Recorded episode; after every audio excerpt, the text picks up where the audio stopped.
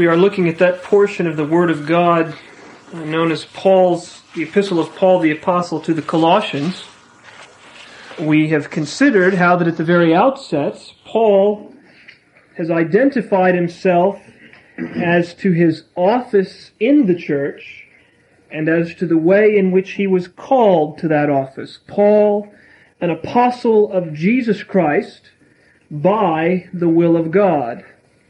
Having never seen the Colossian congregation in person, it was imperative, highly important, that he establish with them his apostolic relationship and the authority which he had over them for their edification by virtue of his being an apostle. As an apostle, he belonged to that group which was the first gift of Christ to the church, which was, in fact, the foundation of the church. And the scope of his office, his responsibility and his duty was toward the entire church of Jesus Christ, not one local congregation. And his commission he received not from men, but directly from God, directly from Jesus Christ. And so Paul lays the groundwork for his instruction by first establishing his authority towards this congregation and consenting with him in this instruction and of actively participating in the prayer and thanksgiving at the beginning of the letter was also Timothy, evangelist, apostolic assistant, but here simply called brother. The recipients of the letter are, in, we're informed in these words, uh, verse two, to the saints and faithful brethren in Christ in Colossae. To the saints and faithful brethren in Christ in Colossae. Now, there are three cities mentioned in this letter. Uh, we will hear of, of course, Colossae, the city to which Paul was writing, or the, the church uh, in the, the city which held the church to which Paul was writing. We will also hear of Laodicea, an adjacent church, and Hierapolis. Now, all three of these cities are, or were, I should say, clustered together within a few miles from one another, six to ten miles. Not very long, uh, not very long way away. And they were all located in the inland province of Phrygia in Asia Minor. They were about one hundred miles north of the coast of the Mediterranean and about one hundred miles east from the coast of the Aegean Sea and from the city of Ephesus, which was close to but not on the coast of the Aegean Sea. They were situated in a river valley known as the Lycus River Valley, and there were mountains that rose up behind them on every side. And it, it was, and I suppose probably is, an area of earthquakes and active volcanoes. In fact, shortly before this letter was written, or at least when we think this letter was written, in A D sixty, there was an earthquake that destroyed most of all three of the cities, which were, of course, subsequently largely rebuilt. Now, this volcanic activity creates very fertile soil, and so there were fertile meadows in which they would graze very large flocks of sheep upon the hillsides going up towards the mountains. And in addition to that, the Lycus River has a chalky substance in it, a mineral substance that it puts upon the shores, and this mineral substance in the water causes it to be very good water for using in the dyeing trade, for taking cloth and dyeing it to be of various different colors. And so what happened was that over the course of time, because of the fertile hillsides where there were all the sheep that you could graze and the the, the usefulness of the water in dyeing, this area became a, an area in which there was a, a very great garment manufacturing industry. That was one of the principal industries. They would, all the way from taking the raw wool from the sheep, turning it into uh, clothing, and then dyeing it to be of various colors. Now, additional to this, These cities stood on what was the principal trade route that went from Ephesus, Ephesus on the on the uh, in the west, all the way across to the Euphrates, and with uh, Hierapolis and Laodicea and uh, and uh, uh, Colossae right in the middle of it. So they would manufacture clothing, and then there was great export revenue as well. Now, that garment manufacture seems to have been the principal thing in Colossae.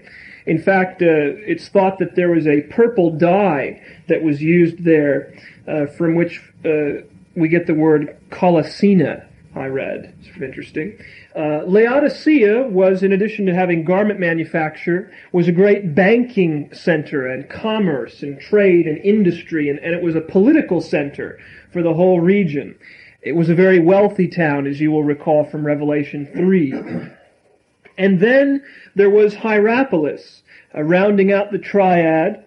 Uh, when you have volcanic activity, you often have hot mineral springs that come to the surface, just like we have hot springs in Arkansas and in Nevada and places like that. And Hierapolis had mineral springs which were sought out just then, just as today, for their healing virtues. People would drink them, people would bathe in them. And so Hierapolis was basically what we would call a resort community, uh, a, a health industry.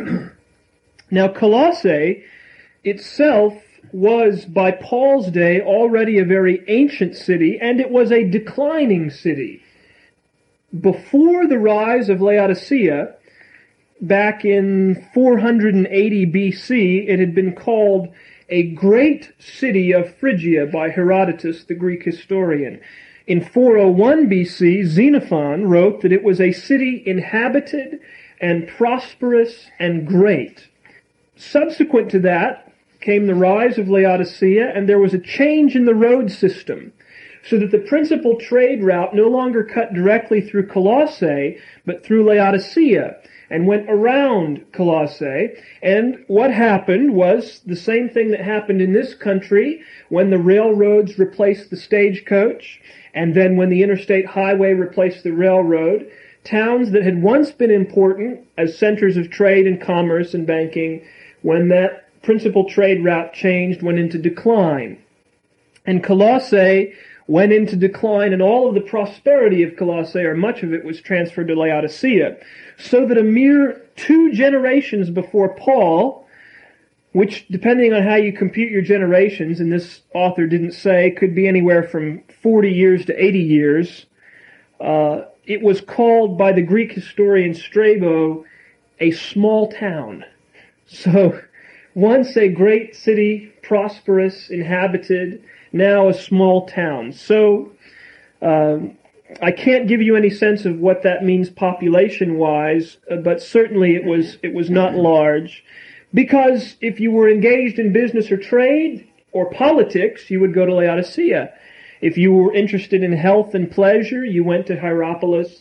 So that Colossae probably existed at this point only for the sake of the garment manufacture, only for the sake of industry, and had no longer any of the accessory businesses involved. Now, like most of the ancient Roman cities of Paul's day, the population was made up of two classes of people.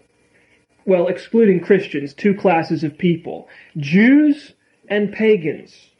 There was a large population of Jews in this region. Alexander the Great reportedly had, had brought two thousand Jewish families, which probably would have been, uh, obviously, upwards, probably could have been easily eight to ten thousand people, I imagine.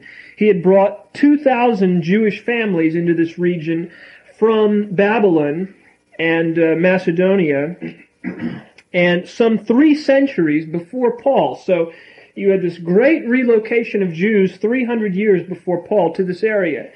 They had prospered, and so many more came, because the Jews were always attracted to places where there was business, trade, and banking.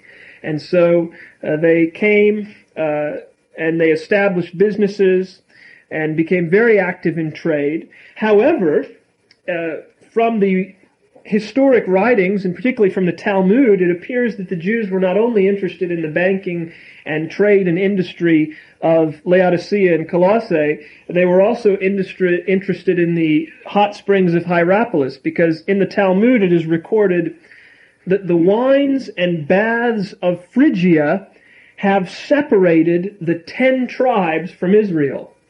So they, uh, uh, evidently the, uh, the Jews were interested in the pleasures of this region as well as the business uh, opportunities.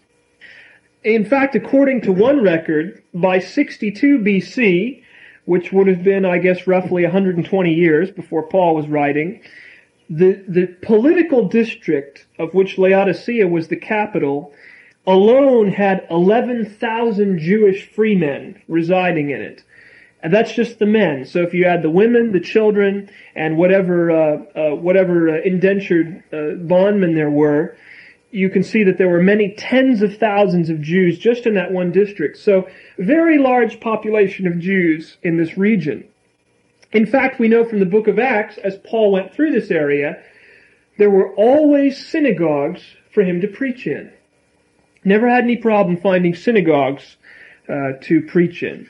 But I should note, and this will be important, that the Jewish faith in this region was not necessarily the same as what was found in Palestine.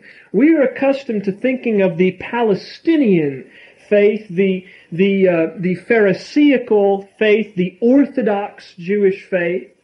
But in reality, as the Jews spread, particularly in the in the previous centuries throughout all of the Greek Empire, They developed, they developed into a class of people as, that were known as the Hellenists, the Hellenistic Jews. And these had generally jettisoned uh, uh, many of the uh, Orthodox beliefs, and they had sort of become syncretized with Greek culture. So they were Grecian Jews. They spoke Greek. Uh, they uh, they participated in Greek life. They had abandoned many of the tenets of, of Judaism.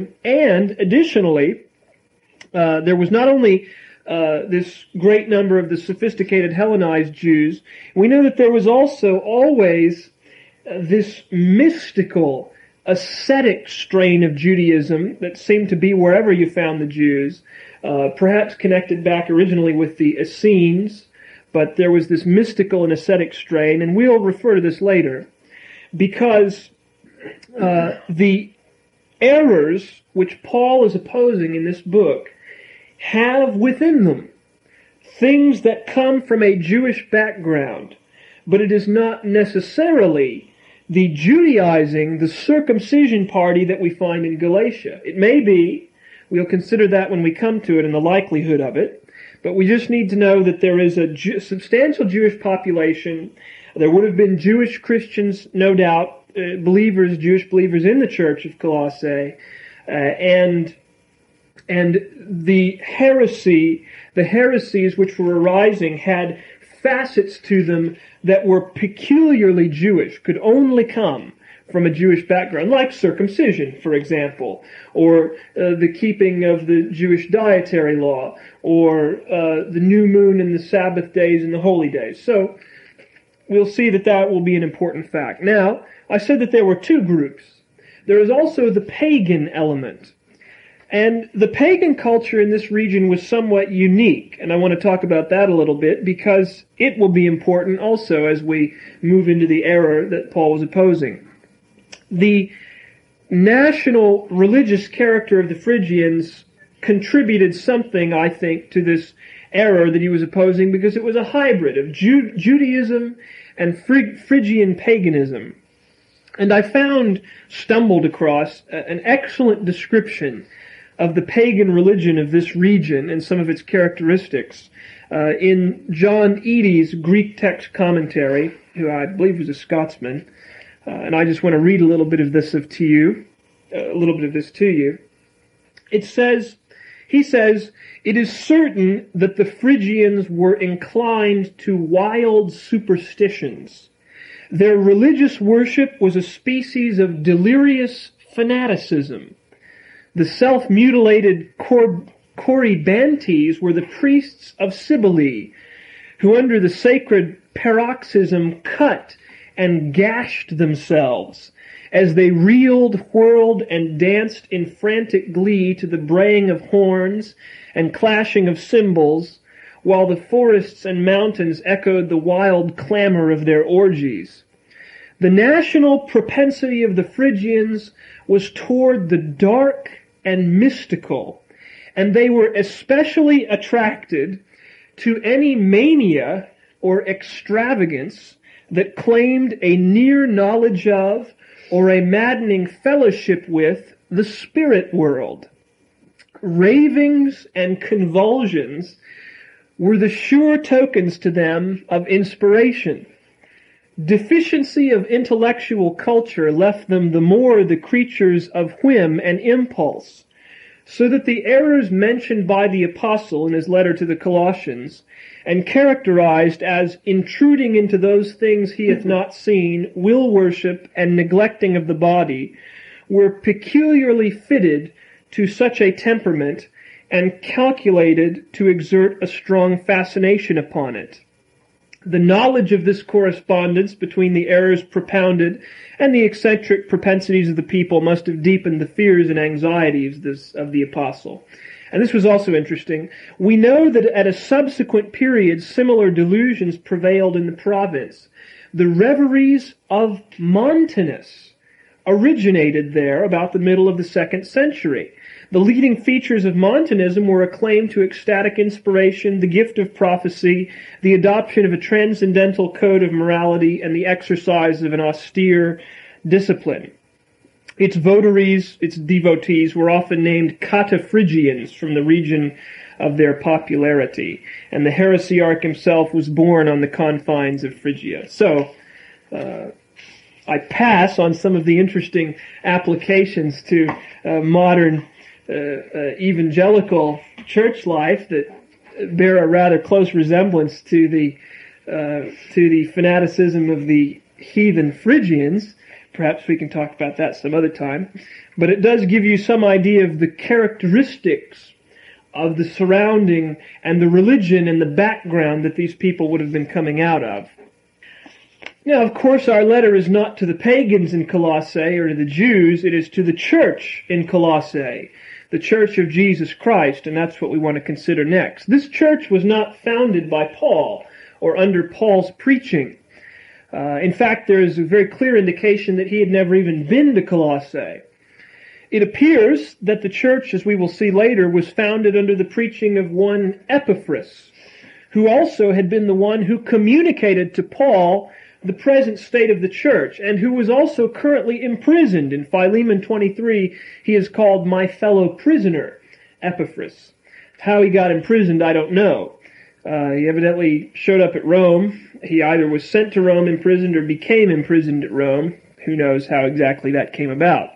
His exact office in the Colossian church, if any, his relationship to the to the Colossian church is never really addressed. Uh, So uh, that's just never made clear. He's called a faithful minister of Christ to you, but we will observe that that language is not necessarily indicative of any pastoral relationship or, or official relationship in the church. Quite possible that Epaphras was an apostolic evangelist. Now, we've noted that um, this letter is not addressed in the outset to the congregation in Colossae, to the church in Colossae. It is addressed instead descriptively. Rather than introducing them by their external union, that they were a congregation, he that they were all joined together in one visible congregation, he introduces them instead by their spiritual grace that they had received. They are called the saints and faithful brethren in Christ. So he doesn't tell us merely who they are, but what they are. And this is a very important fact to observe, because by giving us this description, Paul tells us something of the nature of the true church. Because the name of church is claimed by many, but uh, many have a name that they live and are yet dead. In fact, many are nothing more than a sham, a fraud, and a facade in claiming the name of church. So we must remember that we're not looking just for a name, but for the reality of a thing. And so we need to know what the reality of the thing is. And that is something that Paul will tell us something about here in his address to this congregation. Those who claim the name of church ought to be held and tried by this touchstone. And if the, they fail that test, their claim ought to be rejected. Paul first describes the Colossian Christians as saints, which of course literally is holy ones or sanctified ones. And that's perhaps one of the most common descriptions applied to believers in the New Testament, in the Word of God. There are two senses in which the word holy or sanctified or saint applies to believers, both of which are relevant for our understanding of how this passage applies. To be holy, first of all, from the Word of God, is to be set apart under the service of God, to be consecrated to God for His use and service. It is on the basis of this definition that things and places are called holy in the Old Testament, not because they are intrinsically holy, a, a bowl, a spoon, a, a, a rock. A building cannot be holy in the sense of having any intrinsic holiness, but they were consecrated to the service of God, like the, the vessels, so that so that when uh, at at, uh, at Belshazzar's feast, when they're drinking and feasting and making merry, a bunch of pagans drinking out of the out of the out of the gold goblets that were used in the service of God in the temple, robbed from the temple. Uh, the old definition of sacrilege, uh, they were uh, they were committing a great sin. Those things were not were not to be used for pagans to feast by and mock God. They were consecrated to the service of the temple, so they were holy things. Just in the same way, it is said that the priests and the Levites were holy. They were sanctified unto God. Uh, Numbers chapter three. Verses twelve and thirteen, talking about, uh, I believe it's the Levites, explains that God, you know, uh, always took to himself the firstborn, whatever opened the womb, as he said. That was belonged to God, if it was in the flock or... And so God says that the firstborn of all the children of Israel belonged to him as well. But instead of taking all of the firstborn to be his servants, he says that he substituted the Levites. The Levites shall be mine, because all the firstborn are mine. For on the day that I smote all the firstborn in the land of Egypt, I hallowed unto me, I sanctified unto myself all the firstborn in Israel, both man and beast. Mine shall they be, I am the Lord. So, it doesn't mean he made men and beast all intrinsically holy. It means he set them apart for himself. And so instead of taking the firstborn of each family, he took the Levites instead as a tribe, one of the twelve tribes, to be his.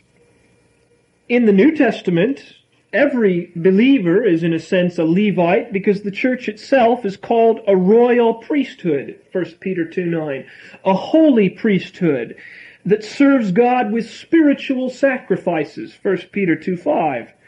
Christians are no longer the servants of the world or of the devil. They are consecrated to a new office. They are placed by God into His holy service, to do His will, to attend unto Him in ministry, service, and worship. And without going into this any further, let me just say that if you will read your Bible with this concept in mind, you will find an abundance of references that show forth this principle, that to be holy, to be sanctified, is to be set apart to the service and and usage and ministration of God. Now, of course, this is only the first way in which Christians are called holy and saints. Christians and the, the true church are also actually ethically holy. In both the Old and New Testaments, God makes clear that true holiness is conformity to His law. Some people make a mistake about this. They think that under the Old Testament, holiness was just being set apart to God, and under the New Testament, it's uh, it's being actually made holy. And what we find is that actually those concepts transcend both testaments. That uh, that that holiness is being set apart to God, and holiness is also, where it is possible, being conformed unto the law of God.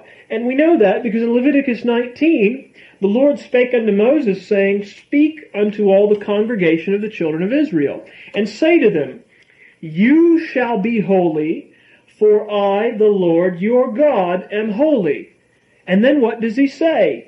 "You shall fear every man his mother and his father, and keep my Sabbaths. Turn not to idols. Don't make molten gods. Uh, Don't steal, don't deal falsely, don't lie, don't swear falsely by my name, don't profane my name, don't defraud your neighbor, don't curse the deaf or put a stumbling block before the blind, don't do unrighteousness in judgment, don't go up and down as a talebearer, don't hate your brother, don't enact, take vengeance, keep my statutes. Don't prostitute your daughters, keep my Sabbaths, don't seek familiar spirits. Honor elderly people. Don't vex strangers that dwell in your land. Use just balances and weights," and on and on and on it goes. He says, "Sanctify yourselves, therefore, and be holy, for I am the Lord your God, and you shall keep my statutes and do them. I am the Lord which sanctifieth you."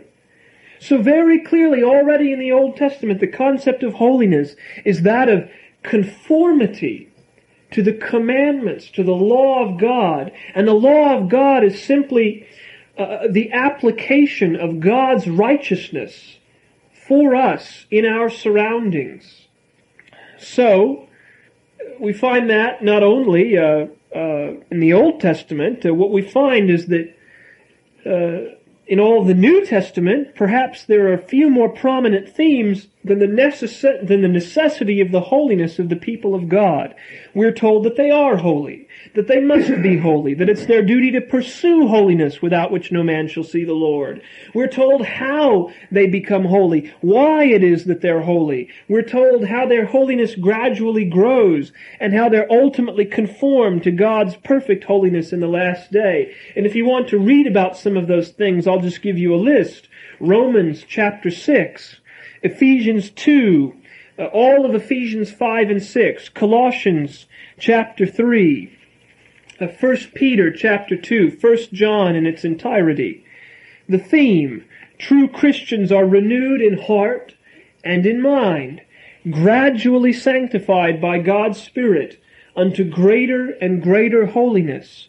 What is sanctification? Uh, the cat shorter catechism asks, "Sanctification is the work of God's free grace, whereby we are renewed in the whole man after the image of God," which of course is knowledge, righteousness, and holiness, and are uh, and are enabled more and more to die unto sin and live unto righteousness." There is, of course, a third sense, which is that concept of positional sanctification, uh, uh, perfect sanctification in Christ Jesus. As the Scriptures say, Christ Jesus is made unto us our sanctification. But I don't think that's what's in view here. Now, Paul not only describes them as consecrated to the service of God, renewed by him unto actual holiness of life, he describes them in another phrase, doesn't he? He describes them as faithful brethren, to the saints and faithful brethren. Not two different groups of people, one group of people with two d- descriptions.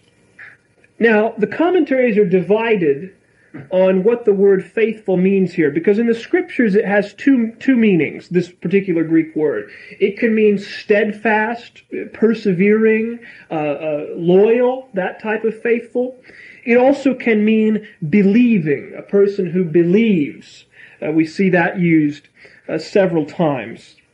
If we understand him to mean faithful in the sense of steadfast, then here Paul would be contrasting the Colossians with those who professed to be brethren, but who were fickle in their ex- exercise of that relationship. In fact, who would even abandon their profession of brotherhood whenever need or trouble arose. You are not so, he would be saying. You are faithful.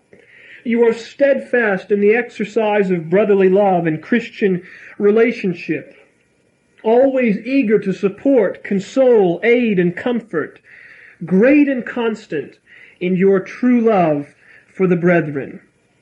The word, of course, we said is used in another sense to mean believing,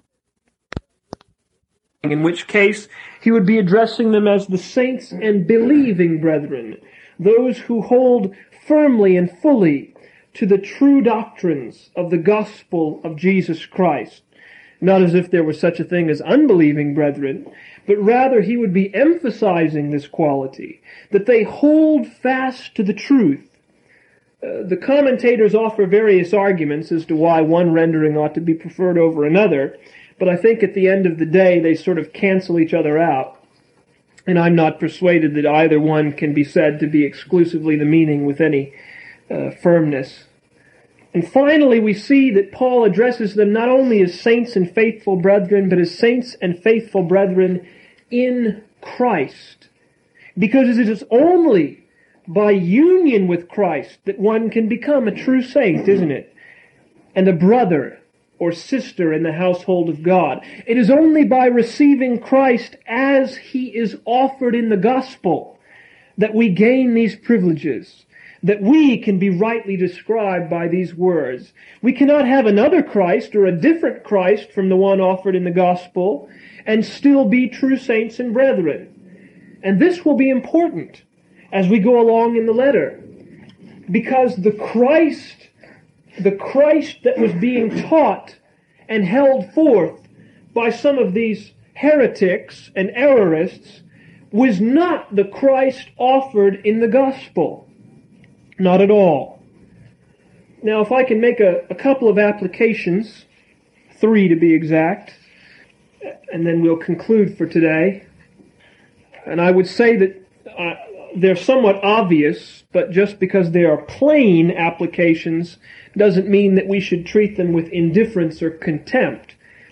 In fact, the questions raised by this text are vital to our own salvation. Paul says that true Christians are saints.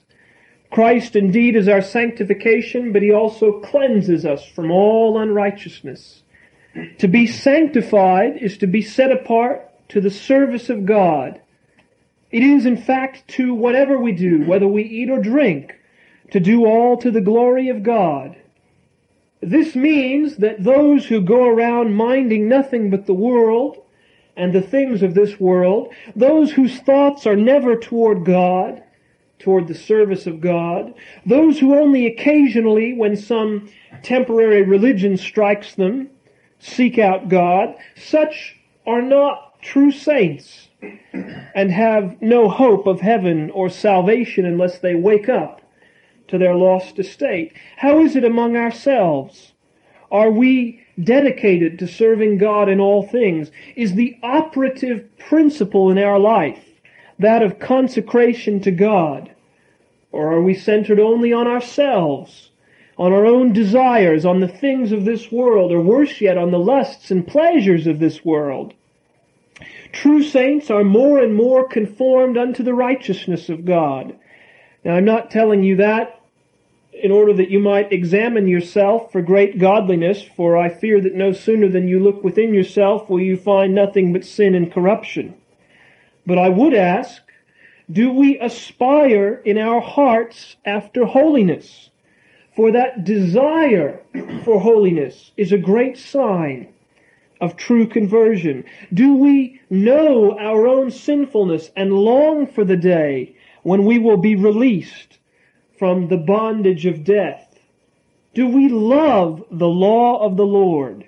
Is the law of the Lord the delight of our heart and the desire and purpose of our will? Or is it a heavy yoke that we hate and kick under? True Christians are also believers, as Calvin says, commenting on a similar, uh, the, the words faithful brethren in Ephesians one. Calvin says, no man is a believer who is not also a saint, and no man is a saint who is not a believer. True Christians are not only believers, they are faithful brethren. This is the commandment, that you love one another. Love is the fulfilling of the law. This love, this faithfulness to the brethren, is held forth in the New Testament as a cardinal trait of true Christianity. Christ warns us that if we neglect this faithfulness to the brethren, it is as if we did so to Him in person. Remember the separation of the sheep and the goats? And He says to the one, that you fed me when I was hungry, and you visited me when I was in prison, and all those things. And they say, when did you do this? When did we do this to you, Lord? And He says, you, when you did it to, to mine, you did it to me. And the others who didn't do those things, they said, we never saw you in prison, Lord. We never saw you sick or hungry. And He says, basically, when you failed to do it to those who were mine, it was as if you were failing to do it to me directly. Christ puts no distinction as to these duties between Himself and His people. If you do not love the brothers of Christ and the sisters of Christ, you do not love Christ.